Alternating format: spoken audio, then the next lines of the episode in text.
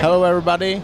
Today I'm standing next to trainer of champions, trainer of uh, Flex Lewis, William Bonac, and right now also Big Ramy, Yes. Neil Hill. Neil, hello. How you doing, guys? Listen, first and foremost, obviously, I appreciate you taking the time to uh, speak to me, and I know that obviously you guys are doing some really good things within the industry. You know, we're all crossed indirectly, you know, in, a, in an environment in a sport that we're all very love.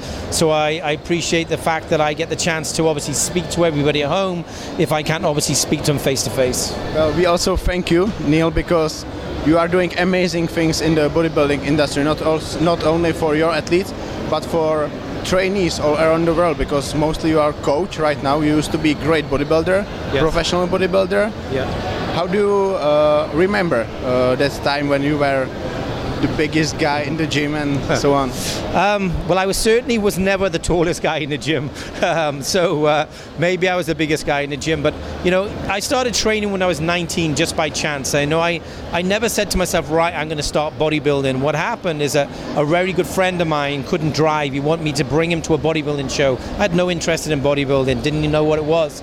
I brought him to the show because he wasn't able to drive. I, you know, I borrowed my mum's car. I went with my girlfriend at the time, and as soon as I saw these athletes on stage, it was like, wow, I, I want to be a bodybuilder. So of course, you know, I was very naive. I was young. I was 19. Um, you know, I. I learned the hard way, I guess, as well. And what I mean by that is obviously I lot of, made a lot of mistakes, but at the same time, I learned from those mistakes. And um, I was very passionate about what I did.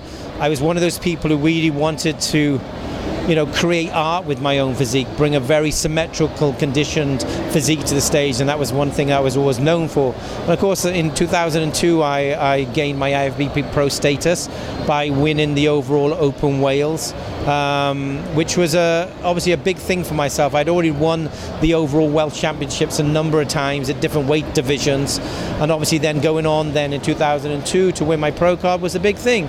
Uh, But unfortunately, uh, you know, my time on stage was really destined to end very shortly because I had a very, very serious knee injury, which I had uh, that I had picked up really obviously years before, but it was a hereditary issue. So you know, it, it was limited my ability to do what I needed to do in the gym, you know, to train my legs the way I needed to, and it was very frustrating because I knew I had a future. You know, there, you know, there are a lot of great pros out there, but there's very few which actually really make it. I felt that I had the, the shape and the structure, and the genetics to make it, but unfortunately, with my injury, it wasn't meant to be.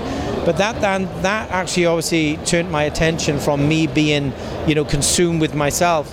Then obviously put my time into the athletes, and in 2003, a year after I turned pro, is when I when I met Flex Lewis for the very first time, and obviously you know the relationship and what we've achieved between coach and athlete is amazing. But what we have as friends, you know, is far, far greater. So, um, you know, it's a pretty cool, amazing story, I think, of what we've done. And of course, everywhere that we've been, we've always been together as, you know, with the companies, and obviously we're part of Yamamoto.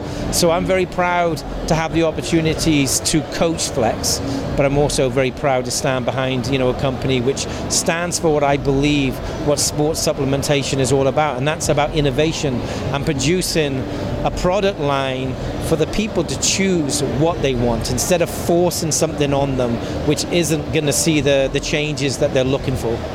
Of course we are at fibo germany cologne. Uh, how, how many years have you been going here?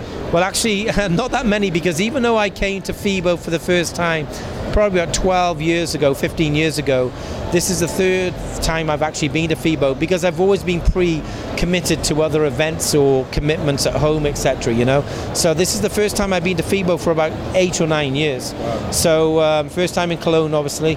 Um, I've walked very briefly round, round this one hall, and, and, and this is just one of many halls. But um, FIBO has always been built on the foundations of setting the precedence of everything what sport, our sport is about from health, fitness to functional training to supplementation to the very latest um, techniques and discipline, and obviously uh, an amazing array of um, gym equipment. Neil, how do you remember that FIBO 12 years ago compared to this FIBO? There's big difference, right? Yeah, there's a massive difference, but I think that it's it's you know it's in par with our industry. Our industry has changed immensely, you know, from a competitive field to a health and fitness field to what we see with all these different divisions, which are obviously in our sport now. And of course, I'm a, I'm a very proud individual to stand behind the IFBB Pro League. I stand here in FIBO um, flying the IFBB Pro League sta- uh, flag. That being said, I'm also excited to see obviously compete uh, people competing in whatever divisions and whatever classes and whatever federations that they choose. You know, people have the ability to pick and choose what's right for them, and not everybody is at that level to be able to compete at the very highest level, which is the IFBB Pro League. So seeing the sport, you know, being very, very diverse is great, and then obviously seeing FIBO grow so much is very, very cool. You know very well that there are many federations all around the world. Uh, NABBA is huge in the uh, UK. Yeah. Flex Lewis was uh, formerly competing in uh, NABBA. Yep. Um, how did the big bodybuilding split between NPC, IFBB, International impact you? It hasn't impacted me. I think it's. I think it's a little sad, but it's also very positive. The reason I say it's a little sad is because there are some federations which are um, putting disciplines on their athletes which compete in their federation that they can't compete in other federations. And I don't really always agree with that. And the reason why I say that is because I think that people should be able to have the right to pick and choose what's right for them. Um, you know, the split between the IFBB and the IFBB Pro League, you know, I don't know the reasons behind it, but obviously there were reasons where both parties felt that they needed to obviously fly the nest and go in different directions. That being said, the IFBB Pro League is only growing in strength from the split. Obviously, you know, the worldwide division is op- obviously opening up now for. Um, you know what would be say the NPC or the IFBB Pro League amateur division. You know, obviously we've seen multiple events taking place in so many different um, uh, countries around the world. So obviously the IFBB Pro League or the NPC or whatever foundation we're calling that as a whole is growing rapidly. Where um, I feel the IFBB has not got the depth or the ability to grow in the way that the IFBB Pro League is. But as I said, I mean, it's you know having different divisions and having different federations is cool because people can choose what's right for them. There are some countries where certain federations are very strong which means that there is obviously going to be more influx of athletes because that is where the opportunities are.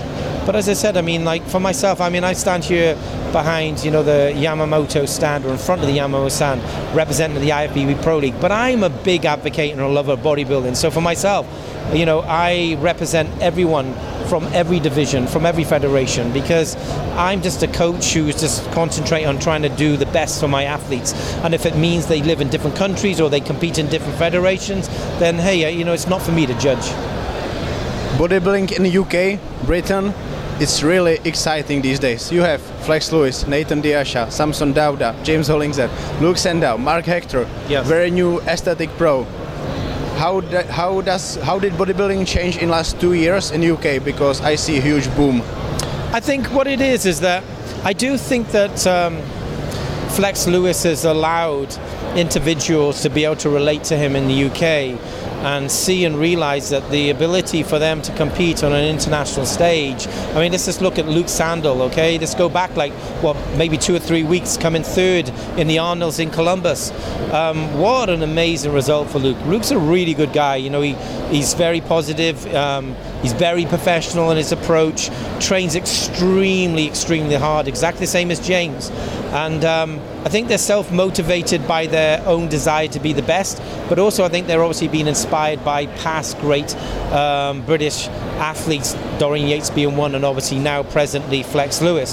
So I think that it's it's just it's just the evolution in general. I think that we're going to see change, and we're going to see you know athletes from different countries mature and go on to great statuses. You know, we still haven't seen the best of Luke. We still haven't seen the best of James.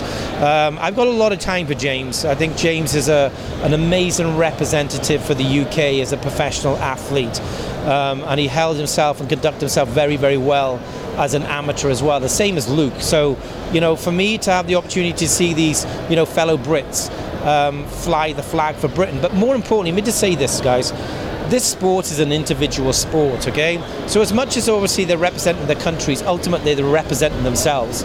And I feel that they're doing a very, very good, good job of representing themselves very, very well.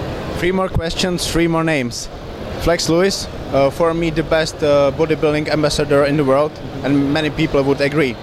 What's next for him? Do you have uh, plans uh, set for 2020? Yeah, so our goal and our focus really purely is, is about bringing a new dimension to Flex's physique. Obviously, we stepped away from the 212 class, won that seventh title last year in 2018. We're taking 2019 to grow and mature. Um, and then we're going to be coming back in 2020 uh, at the Mr. Olympia in Las Vegas to step on stage in the open class for the very, very first time. So that's where our focus is. Now, a lot of things can change between now and next September in 2020, yes?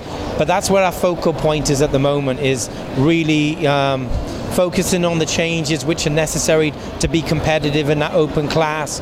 Um, it's more important as well as as well as we're focused on that I feel that Flex has had the ability for the very first time in a long time to be able to enjoy his training and has allowed his physique to grow without having to lose that muscle that he's put on obviously in the gym at some point because that 212 class was intrusive towards the latter of years. I do feel though in 2018 we probably arguably brought our best ever look to the stage uh, in 2018 when he obviously won that seventh title where a lot of past Olympia champions have actually got slightly worse over the years. I feel that uh, Flex bowed out um, in Las Vegas last year very, very dominantly. I don't, I don't feel it was close. I felt that he was, you know, there was Flex Lewis, and then it really was the rest of the pack. But that being said, as well, let's look at the rest of the pack. You've got a huge depth of professional, world-class athletes. It wasn't for the fact that the depth of talent was bad. It's the fact that Flex Lewis is just so elite in what he represents on stage and off stage. I would definitely agree because everyone had just this same feeling. Flex Lewis, he was way above everyone else last, last year, and uh, we are excited for what he brings in 2020. Uh, second name William Bonac. He looked absolutely amazing at the Columbus uh, three four weeks ago. Yeah. How can you improve for Olympia uh, for him to challenge Shawn Rhoden and beat Brandon Curry? Right. Okay. So 2000 and. Um 2018 was a good year for William, but we didn't end 2018 the way that we hoped um, by, you know, taking that Olympia title or certainly cracking that top three again. Um, but obviously he started extremely well by winning the Arnold Classic, which was a big, big win for William. Um, this year, I got to be honest, I was disappointed with Columbus. I really felt that we brought the level of condition and refinement and muscularity and muscle bellies and completeness to the, the stage to win that show. Now, you know, do I think it could have gone either way? I do think it could have gone either way. Do I feel that we had the edge? Yeah, I do feel we had the edge. I don't feel that we had the edge because William was a past champion. You know, we've heard in the past people say, in order to win, you've got to you've got to knock out the champion. No, no, that's not the way it should be. It should be like a hundred meter sprint. It doesn't make any difference if you're running against the current Olympic or world record holding champion. If you're faster on the day, you're the fastest athlete on the stage. So for myself, is that um, I felt that we just brought the physique, which I felt was you know worthy of a win. Of course, I'm super happy for Brandon. Brandon's a very cl- close friend of mine. Used to be a past athlete of mine. I'm super happy for him. I don't think it's a, it's an unjustified result that he won. I think it was a fair result. I just felt that we brought a physique which was. Um, which, which, which was able to hold that title again.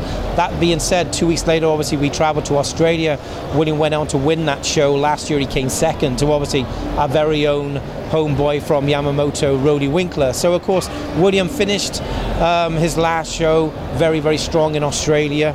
Um, our focus obviously is the 2019 Mr. Olympia. What do I feel that we have to do to bring that Olympia title home? Honestly, I just feel that we need to duplicate the physique that we brought to Columbus. I feel that physique in Columbus this year and last year is capable of beating anybody currently on stage. Obviously, I'm, I'm, I'm obviously prepping Big Ramy for the first year as well. Um, so even though I say that you know William has the ability to win that Olympia title this year, and I mean that he you know he can beat Shawn Rhoden, he can beat everybody in front of him. He can beat. He's done it before, but he has the ability to do it now as well. That being said, nobody saw, uh, nobody, even myself, haven't seen the best of uh, Big Ramy yet. So of course, you know, um, if if I'm able to bond and connect and, and and create the illusion of the perfect blend of muscle and refinement with Ramy, the guy's going to win the Olympia. The guy has got that much muscle on his frame. Um, but obviously that's a work in progress. You know, that's something that we're obviously working on. The most important thing at the moment for me and Ramy is to co- concentrate on our present goal, which is to qualify for the Olympia. I can't think about the Olympia and what we're going to bring to the Olympia stage until we concentrate on qualifying with our present prep. Of course, Ramy is that third name I wanted to ask you. Uh, Dave Palumbo mentioned that he's gonna do New York Pro from good sources. I heard he's not doing New York Pro. Uh, can you tell us what show is Ramy doing? My guess is something in uh, late uh, July. Okay, so it's funny you should say that because actually Dave Palumbo yesterday or the day before sent me a WhatsApp message saying, Neil, hey, can you let me know if uh, Ramy is doing the New York Pro? No, Ramy will not be doing the New York Pro. The reason being it was a show that we felt would be perfectly in keeping with uh, Ramy's physique, okay? The New York Pro would be a, a, very good choice for us. But unfortunately, Ramadan clashes, and it's going to definitely hinder prep. So, you know, we, we potentially could have been in a very, very good place, you know, through um, April and towards the end of April. But as soon as we were going into May and obviously Ramadan kicked in, it's going to have an effect on his physique and it might not necessarily be for the best. So we decided not to do that show. Yes, you are correct. We are going to be looking at doing one of the latter shows. We're going to be doing one of the three last shows. What that show will be at the moment, I don't know. It's obviously the first day of FIBO, it's Thursday.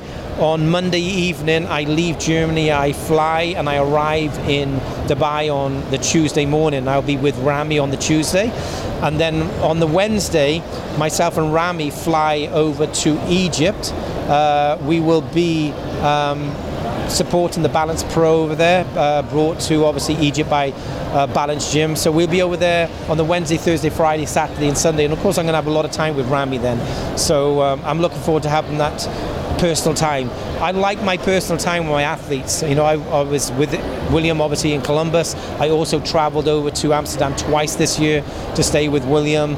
Um, obviously traveled over to Australia. So I need that time as well that the likes of Flex and William get from me with Ramy. And obviously he's going to get a lot of my time as we go further into the prep.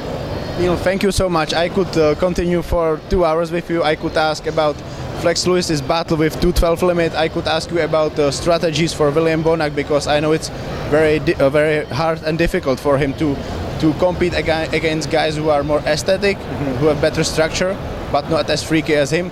I could uh, ask you so many questions about Big Ramy because I, I bet uh, it's very exciting uh, working with him for you. But for today, thank you so much, and I'm so happy that you are here. Okay, first and foremost, guys, listen, I appreciate obviously all the support you guys are obviously giving muscle and fitness. It's great for me to stand in front of the camera and be able to touch and, and grasp and communicate with everyone around the world. I wish I had the opportunity to speak to everybody face to face, but unfortunately, it's not possible. But here, myself and my friends here have been able to bring FIBO to all you guys and girls around the world. So make sure you check out their all their social posts from their YouTube, obviously the website and everything in between. And I appreciate it. Thank you so much. Cool. Thank you, Neil. Okay.